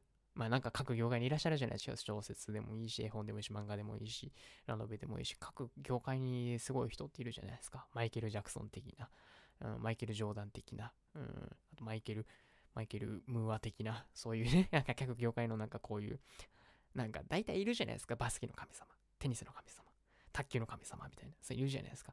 あなたの界隈の神様を聞かせてくれよっていうやつですね。これ結構盛り上がる気がするんですけどね。えー、あとは、出来心っていうメールテーマ。出来心はね、出来心っていう、あの 落語があるんですけど、まあ、空き巣が入って、入ったら何もなくて、まあ、いろいろあって、まあ、つい出来心でって言って何でも許してもらおうとするっていうオチなんですけど、あのまあ、こういう、あなたの昔の出来心でやってしまったこの罪をここで懺悔するっていうメールテーマ。あとは自己 PR。皆さんの自己 PR をしていただいたり、僕流の自己 PR、まあ、僕言うても自己 PR 多分うまい方だとは思うんで、自己 PR 講座みたいなね、できたらとか思ってます。えーあと、自己紹介を聞いてあなたを分析しますっていうメールテーマ。皆さんの自己紹介を送っていただいて、それだけで僕がどんな人かを言うっていう。えー これメールアドレスで僕がその送ってくれた人が誰か分かってしまうとちょっとね、意味がないんですけど。うん。これちょっとだから、ちょっと今のところ難しいね、この企画ね。えーあとは、自由投稿何してたっていうメールテーマ。高校生の時に自由投稿期間だったじゃないですか。高校3年生の終わりぐらいに。高校3年生の3学期ですね、言うたら。あの期間何してたっていう、皆さんの思い出を。あの期間って本当、おのおのの過ごし方になると思うんですよね。僕はね、あんまり学校行ってないですね。うん、まあ専門学校やったんで、別に学校行ってもみんな勉強してるし、友達おらんしみたいな感じでしたけどね。皆さんはいかがお過ごしでしたか？この期間ででもなんじゃないかみたいな。あと、同じ志望校、志望校が同じやつ同士で頑張ろうなみたいな言ってるうちに、恋心が芽生えて、みたいな、そういうのもあったりすると思うんですよね、重投稿期間で。うん、皆さんいかがですか？うん、聞きたいですね。えー、あとは片思いスペシャル。皆さんの今までの片思いの話だとか、現在進行形の片思いの話だとか、片思いの話ってね、誰に聞いても面白いんですよ。あいや、片思いはエネルギーやからね、エナジー。片思いって面白いんですよ。うん、人の片思いはね、本人は苦しいかもしれないけど、まあ、実らなかった片思いで終わってしまったような恋の話とかも聞けたらいいなと思うんですけどね。えー続いて、恋愛相談。どんだけメールテーマ考えてんねんっていう感じだけどね、考えてるんです。毎日やるつもりやから。えー恋愛相談。単純にね、皆さんの恋愛相談受けて立とうじゃないかと。別に恋愛上手ではないですけど、ね、ラジオパーソナリティとして一回はやってみたい恋愛相談です。えー、続きまして、私の恩師。え、もうこれはそのままですね。はい。まあ、3人に1人ぐらいは恩師っておるじゃないですか。うん。おいや、恩師とか今おらんかったな。いや、おらんかったな。私にはおる。はい、おらんかったな。おらんかったな。私にはおるぐらいの確率でおると思うんですよ。恩師っていう人間って。うん。だから、強いてあげるならって言うたら多分大体の人が恩師ってあげれると思うんですけど、うん。まあなんか、聞きたい。じゃ聞きたいかなと思って。これなんかメール書きやすいかなと思って、このテーマ思いつきました。あと、誘惑。えー自粛時間、自粛期間に入って皆さんね、自宅で過ごすこと多いと思うんですけど、自宅ってまあ誘惑の塊じゃないですか。なんで、あの誘惑してくるもの、誘惑に対するあなたの対処法、などなど送っていただけたらと思います。えー続きまして、まだまだいきますよ。あと4つぐらいあります。いいチームを作るにはラジオテーマ。これ結構いいんじゃないですか？カバンの中身。あとね、これやりたいな。ヒロインについて。ヒロインってね、オタクなら誰しもが語れるテーマやと思うんですよね。好きなヒロインあげてって言ったら4人ぐらいはあげれるでしょ、多分。どんなオタクでもオタクなら。うん。そこでちょっと白熱のバトルを繰り広げたいなと思います。ちなみに僕が好きなヒロインはね、えー、これ難しいな。えーヒロインって聞いてなんか思い浮かぶのは結構ね、千と千尋の千尋とか意外と好きかどうかって言われるとわかんないですけど、思いつくですね。うん。あとは、そうね、サン。もののけ姫のサン。可愛いよね。強い、強い女の人好きなんですよね。まこれは性癖かもしれないですけど。はい。えー、あとはテーマ、えーパクリとオマージュの違い。これ、ね、みんな独特の考え方がある人もいると思うんで、ぜひみんなで詰めていこうということでございますけども。うーん、あと、あとはでもこんなもんかな。将来出したい本。これ結構みんななんかあるんじゃないですか。一人一冊ぐらいはね、一緒で一冊ぐらいはなんか名作が書けるとかって言われてたりしますからね。うん、一人一冊ぐらいは書いてみたい本ってのがあるんじゃないですか。どうでしょうっていう感じで今日、すっとちょっと考えた、出てきたテーマなんですけど。何にしようかな。なんかピンときたのがあったらもう言ってくれたらそれにしますよ。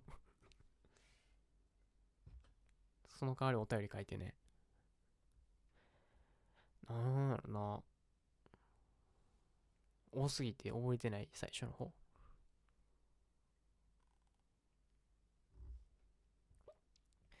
でもまあ興味を持ってもらうのも大事なんで、このラジオちょっと聞きたいなっていうのがいいですよね。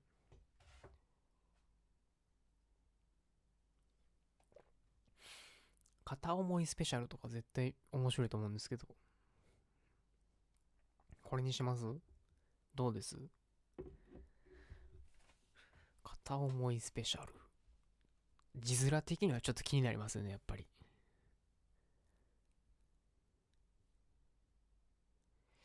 誘惑もさ、なんか自粛中の誘惑とかにしたらちょっとみんな気になるんじゃないの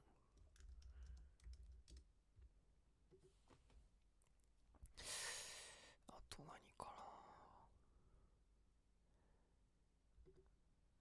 うん。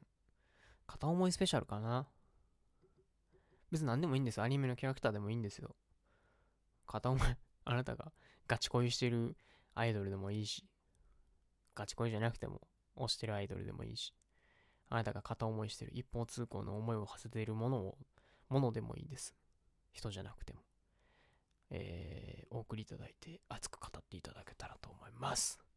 明日のメールテーマ決まりました。明日のメールテーマは、片思いスペシャルということで、やらせていただきます。コメントにも書いておこう。明日のメールテーマ。いやー、スタッフが欲しいな。スタッフがおったらさ、こういうタイミングでさ、SE とかも流しやすいわけじゃないですか。僕やとね、やっぱ喋りながら、あ、どの SE にしようとかちょっと選ぶの難しいんで、一人ぐらいスタッフ欲しいな。この、毎日毎日、フォトショップでこの、フライヤー作るのもめんどくさいし、Twitter と Instagram で告知するのもめんどくさいし、告知して、お便りこんかったらちょっと寂しいし。皆さん、これ、ちょっと、広めてくださいね。責任ありますからね、聞いてる人には。広める責任がありますからね。うん。本当に、友達、家族になんか、暇してるそうな人にこのラジオをおすすめしてくださいね。あと、チャンネル登録しといてくださいよ。うん、頼みますよ。責任がありますからね、これ、本当に。本当、あの、勝手に有名ラジオにはならないですからね。今の時代、厳しいんで。競争率高いんでね。あの、しっかりそういうところはしっかりしてもらいたいと思います。えーまあでもチャンネル登録者はですね、8人になっておりましてね、毎日ね、増えてるんですよ。毎日増えてるんです。これ嬉しいことですね。うん。まだまだ伸びしろがあるんじゃないかと思っておりますけどもね。ちょっと音が寂しくなってきた気がするんで、ちょっと音楽でも流しますか。四季の歌ちょっと流したいけど、ちょっと作権的にあれかもしれないんで、またにして、お聴きいただきますのは、えいこさんの水泡曲です。えーっと、これはバックで流しながら僕も喋りたいと思いますけど、ね、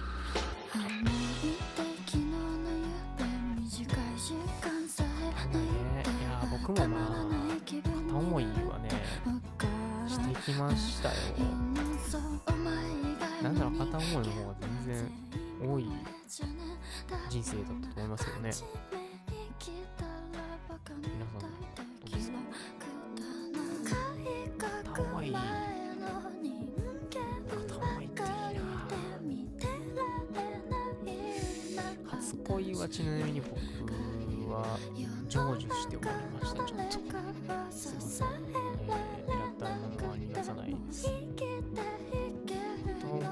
った恋ももちろんあったね。あ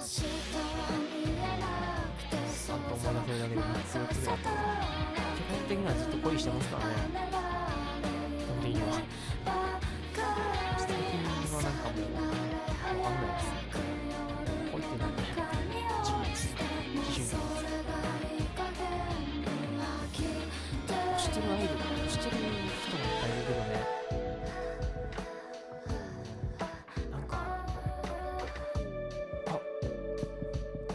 お便りが来た。お便りじゃなかった。あ、はいはいはい。後藤新さん、ペンネーム後藤新さんから、お疲れ様です。そうです。えーラジオで宣伝させていただけると聞きまして、以前、田辺さんに撮影をしていただいた赤羽ラプソディという妙な自主映画を YouTube にアップロードしておりますので、よろしければ宣伝の方よろしくお願いします。文言の方はお任せいたします。ありがとうございます。僕がね、そう、えー、撮影した自主映画、後藤さんの方なんですけど、これね、ありがとうございます。これちょっとそうね、宣伝していこう。PS、ヒロイン会やるとき見てください。はい、これはあれか、えーっと、出たいってことね。ゲストで出たいってことですね、後藤さん。後藤さん確かに出たいな、多分ね。ね。呼ぼう呼ぼう、じゃあ、がないな。呼べよう。そう、赤羽ラプソディって東京都北区赤羽という土地がございまして、有名な山田海軍がだから赤羽っていうとこ出身なんですよ、後藤新たに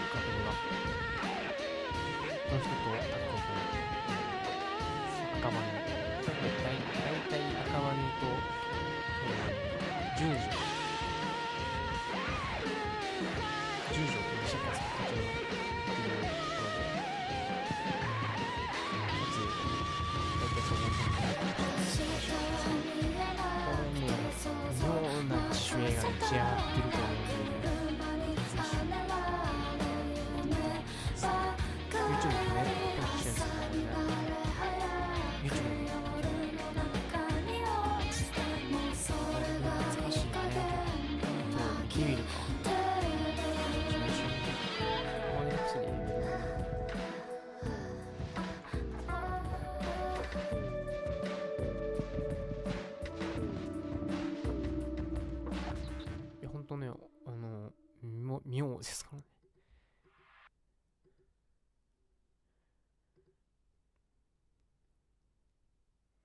バカ懐かしいなこれ。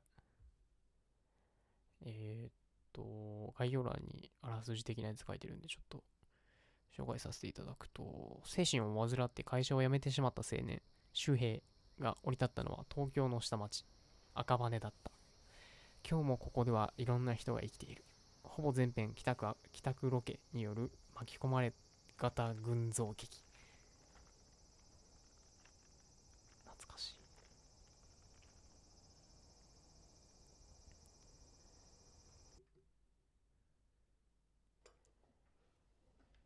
お宅は将棋やらないの？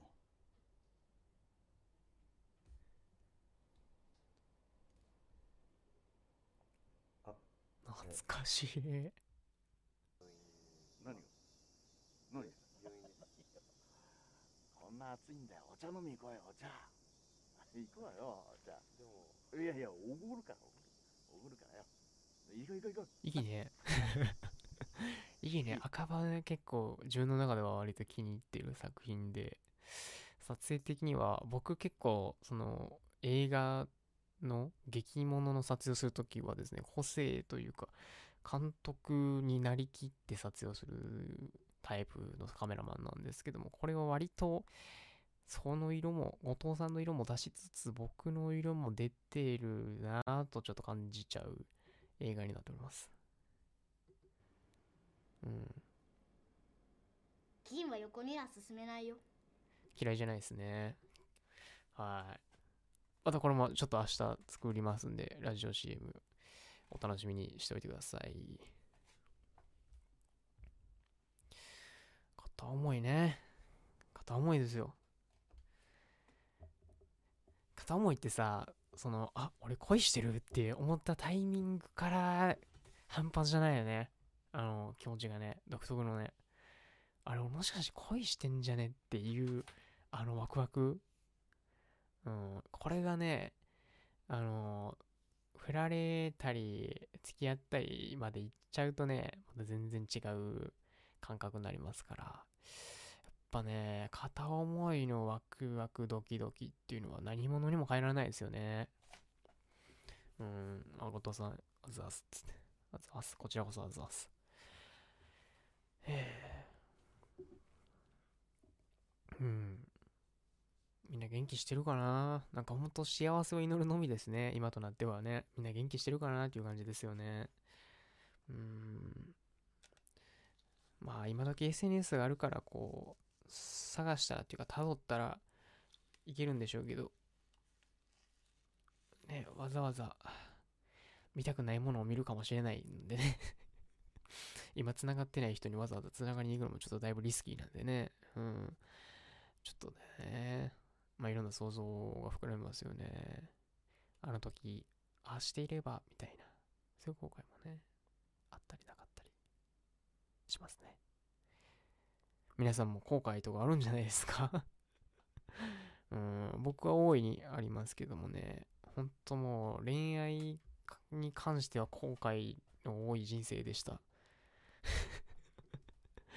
常に。うん。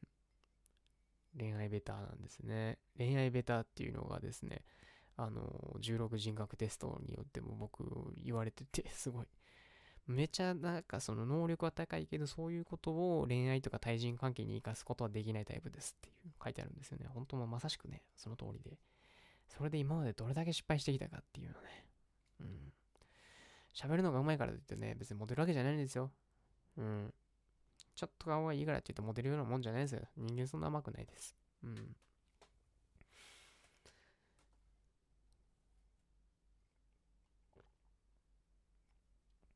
今日めっちゃ乾燥する唇が。なんやろうん。あ、そう、昨日紹介したね、昭和元禄落語心中っていうね、アニメをね、僕紹介したんですけど、昨日。それのね、それに死神っていう話が確か出てたよね っていう話をしたんですけど、うん、死神っていう落語を紹介したと、ついでにアニメを紹介したんですけど、あのーちょっと紹介したら見たくなっちゃって今日ちょっと見てたんですけど、ちょっと見返してみたら、もろに死神からスタートしてる話でしたね。うん、主人公が刑務所から出てくるところが始まるんですけども、その主人公が向かうところっていうのが、えー、余生なんですね。なんで余生に向かうかっていうとですね、え1年ほど前に、えー、7代目、8代目か8代目八雲っていう落語家が、えっ、と、慰問、あの、刑務所にね、なんかいろんな人、芸人さんとかを呼んで、芸をしてもらうみたいな、そういう日があるんですけど、その慰問の時に、えっ、と、死神っていう落語をしたみたいで、あの、刑務所で死神っていう話をするってすごいね、皮肉なんですよ、多分。あのーまあ、ズルをして自分の命を落としてしまうっていう男の話なんで、うん、それはね、刑務所でするっていうのはすごいトンチ、トンチじゃないな。まあ、すごいシャレが効いてるというか、嫌味がすごいというかね、うん。まあ、それがすごい面白くて、弟子入りしに来ましたっていうところから始まるんですけども、まあ、やっぱ面白いね。素晴らしい。うん、音楽もいいし、話もね、やっぱすごいわ。声優さんってやっぱすごいよね。あれ、落語どれぐらい練習したのかなほんとね、うまいのよ。まあ、絵もいいんですけどね、もちろん、落語って視覚でも楽しむもんなんで、絵も大事なんですけども、やっぱまあ声優さんうまいなっていうのはありますね。あのアニメに関しては。うん。まあ本当にこう演じてるというか、その入り込んでるというか、やっぱまあ、なんだろうな、いいんですよ。アニメとして素晴らしいと思いますね。ネットフリックスで見れたんで、ぜひ皆さん見てください。Amazon プライムだと、プライムだけだと見れないんですけど、D アニメストアチャンネルに Amazon プライムで入ってると、えっと、見れるみたいですね。はい、見てください。ぜひ。ネットフリックスは、えっと、シーズン1、シーズン2どっちも見れるようになってたと思うんで、ネットフリックスまだ入ってない人がいるとはちょっと思えないですけど、まあ入ってない人もいると思うんでね、ぜひ入ってない人は、まあ入ってまで見てほしいかって言われると見てほしいです。お金は出さないけど、うん。ちょっとお金に若干余裕があるなら、ネットフリックスに入ってもらって。ですね。47分。今日もなんとかね、この時間まで来ましたけどもね。皆さんこのラジオ聞いた後って毎日何してるんですか？毎日聞いてくれてると思いますけど。僕が推奨してるのは、オールナイトニッポンこのまま見てくださいっていう。このままの流れでオールナイトニッポン見てくださいっていうのは僕が推奨してるんですけども。ちなみに僕の日課としては、これ終わった後にスプラトゥーンして眠たくなったら寝るっていう感じですね。でもね、あの、最近やっぱ昼夜逆転してきてて、あの、毎日2時間ずつぐらい 起きる時間がずれてるんですよね。うん、自粛生活始めた頃なんか、もう毎朝6時ぐらい起きて、6時ぐらい起きてたんです気づいたら9時とかなってて、最近、昨日、今日なんか起きたの12時過ぎぐらいで、完全にやってもたっていう感じなんですけど、そうなるとね、完全に1日短いんですよね。あの、昼夜逆転生活ってさ、昼に起きて、結局夜に寝るやん。夜中とはいえ、夜に寝るやん。そしたらさ、一日半分になってる気がするよね。だって普通の生活って朝に起きて夜に寝るからさ。うん。それを考えるとなんか、昼に起きて夜に寝るってなんかこう、朝昼夜の、この昼夜しか行ってないやんっていう。朝起きて夜寝るんだったら朝昼夜ってこう 3, 3つ通ってるけど。ね。言うたらもう3分の1ぐらいは1日で損してる気がしますよね。うん。実際それぐらい1日が短い気がする、毎日。うん。だから早起きしようと思う、明日。今日なんかゴミの日やったのにさ忘れてたし、出せんかったし、ゴミがちょっと 溜まってて、出さんとなっていう感じですけど、次のゴミの日は火曜日なんでね、だいぶ耐え忍ばんといかんですね。うん。あ、あれも聞きたいね。あの、自粛生活中の皆さんの食生活、ちょっと聞きたい。何食うてんのかな。うん。なんか普段から自炊してる人は自炊が続いてるだけなんでしょうけども、普段全く自炊しないタイプの人、どうやって過ごしてます？僕はウインナーさえあれば乗り切れるんじゃないかということを発見しました。ウインナーってすごいんですよ。あの、ウインナーって絶対美味しいじゃないですか。うん。絶対美味しいんで、何にウインナーを入れても、何に、何の料理にウインナーを付け足しても、ウインナーの付け合わせになっちゃうんですよ。全部。ウインナーが美味しすぎて。え、そんなことない？ウインナーが美味しすぎて、何の料理にウインナーを入れてもウインナーの付け合わせになっちゃうっていう。逆転しちゃう。シュシュが逆転しちゃうっていう。あれもう具材とかそういう息を出てますよね、ウインナーってね。茹でるだけでいいんやもんね。茹でるだけであんなもんポリってなるもんね。素晴らしいよね。っていうことを発見しましたけどもね。あとパスタってやっぱいいなっていう。楽。うん。楽やし、早いし、片付けも楽やし、イタリア人ってすごいね、いい発明したね、あれ。最近あの、早茹で麺っていうのがあって、あれ発明はね、3分とかで、ええ感じに麺が、ええ感じの柔らかさになるんですけど、普通のパスタ麺って、6 7分とかのイメージでしたけどもね、半分以下になってるっていう、なんかすごいですね。なんか茹でる前はね、なんかすごいいびつな形してるんですけど、茹でたら丸になってるって。あれ面白いですね。なんか表面積を増やしてるんですよね。何の話だ？パスタの茹で上がる前は、表面積を増やしてるんですよ。表面をギザギザにして。そうすることによって、お湯が当たる面積が広くなるから、早く茹で上がるっていう、これが発明ですよね。で、その、茹でたら縮むっていう、縮むっていうか、こう、なんていう、こう、隙間が埋まるじゃないですか。でギザギザじゃなくなって、ちゃんとしたツルツルの丸い面になるっていう。あれ、すごいなと思いますね。うん。なんかそれを、もうちょっと応用したら、こう、なんていうの、茹でてる段階で味付けとかできそうですけどね。と思いました、今日。茹でてる最中に。うん。最近はよくナポリタン食べてます。ウインナーがよく合うんで。うん、ナポリタン簡単やしね。いいよね。ちょっとね、3日前ぐらいにね、ちょっと頑張ってね、ぶり大根を作ったんですけどね。めっちゃ作ってもて、ちょっと飽きちゃうんで 最後雑炊にしたんですけど、まあ、うん。うん、まあ、一人暮らしって大変やね。自炊って。ぶっちゃけさ、一人で自炊してもさ、あんまり、なんか、お得感ないよね。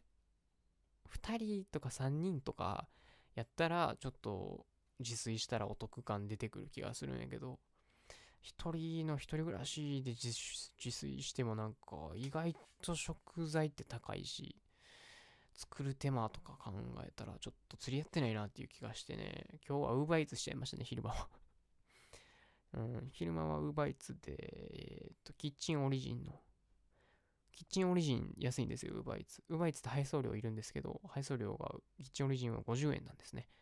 うんだからそこはキッチンオリジンのカツ丼を食べちゃいました。何を隠そう。カツ丼大好き男です。うん。休みの日はマクドナルドかカレーかインドカレーかカツを食べるっていうのがルーティンでしたね。だいたいね、昼に起きるから、昼に起きて、あー、めんどくさーと思って、マクド行って、マクド食うて、まあなんかめっちゃ暇な日やったら、そのまま、え堀口コーヒー本店っていう、堀口コーヒーって割となんか有名らしいんですけど、その堀口コーヒーの本店が近くにあるんで、そこを寄ってコーヒー飲んで、みたいな、おしゃれな生活をしてたんですけどね、今までね、割と。うん。休みの日は自由気ままにみたいな感じだったんですけどね、外に出られへんのでね。もうだから自粛始まってから駅の方とか全く行ってないんですけど、あのーどうなんかな？どの店が開いてて、どの店が閉まってんのかなっていう感じなんですけど、どうなんでしょうね。ちょっと明日覗いてみようかな、スケボーで。あのーサミット、スーパーにはね、行くんですけど、駅の反対側なんで、ほんとそっちしか行かないんで。人は多いですけどね、スーパーほんと毎日お正月ぐらい人来てますけどね。はい、0時55分になりました。ありがとうございます。今日もここまでありがとうございました。えー明日のメールテーマは、えー片思いスペシャルに決まりましたんで、皆さんの片思いエピソードをぶつけてください。えー、本当テーマの解釈は本当人それぞれなんで、でも自由なんで、どの角度からでも突っ込んできてもらって、もうそれに素晴らしいカウンターを見せてやろうじゃないかと思うんでね。うん。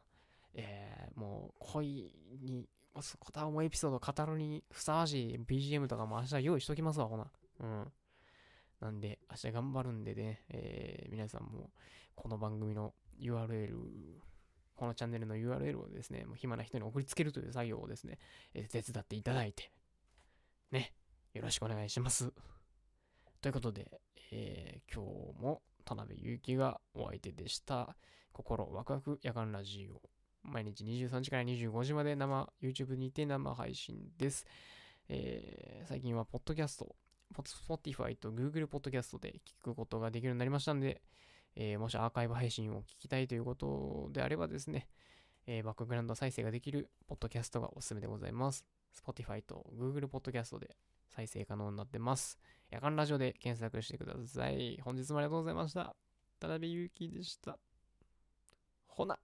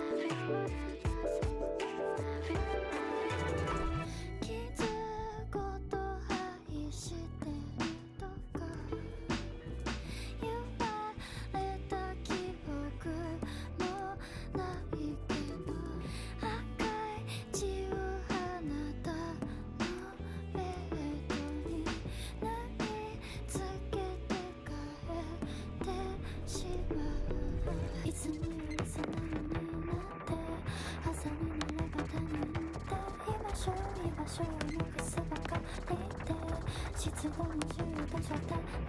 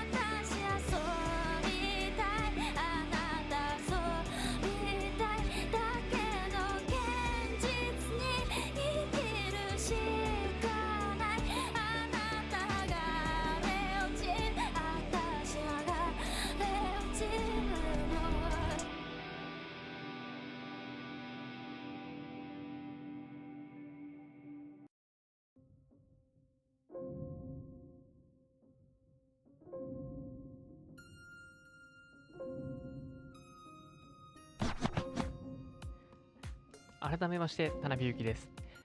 心ワクワク夜間ラジオ。この番組は皆様の夜更かしの入り口を目指し田辺ゆきが2時間喋り倒します。ほぼ毎日23時から25時 YouTube にて生配信中です。聞き逃した方もアーカイブ配信があります。Spotify、Apple Podcast、Google Podcast などポッドキャスト配信も始めました。2時間喋りっぱなしは正直きついので、お便りはもちろん、ラジオ CM、BGM、募集しております。これ宣伝してくれ、私の曲流してくれがございましたらご連絡ください。お便りを含めご連絡は、夜間ラジオアットマーク Gmail.com。夜間のスペルは YAKAN。お便りの場合はペンネームを添えてお願いいたします。この後も引き続き夜更かしにお付き合いください。Stay tuned!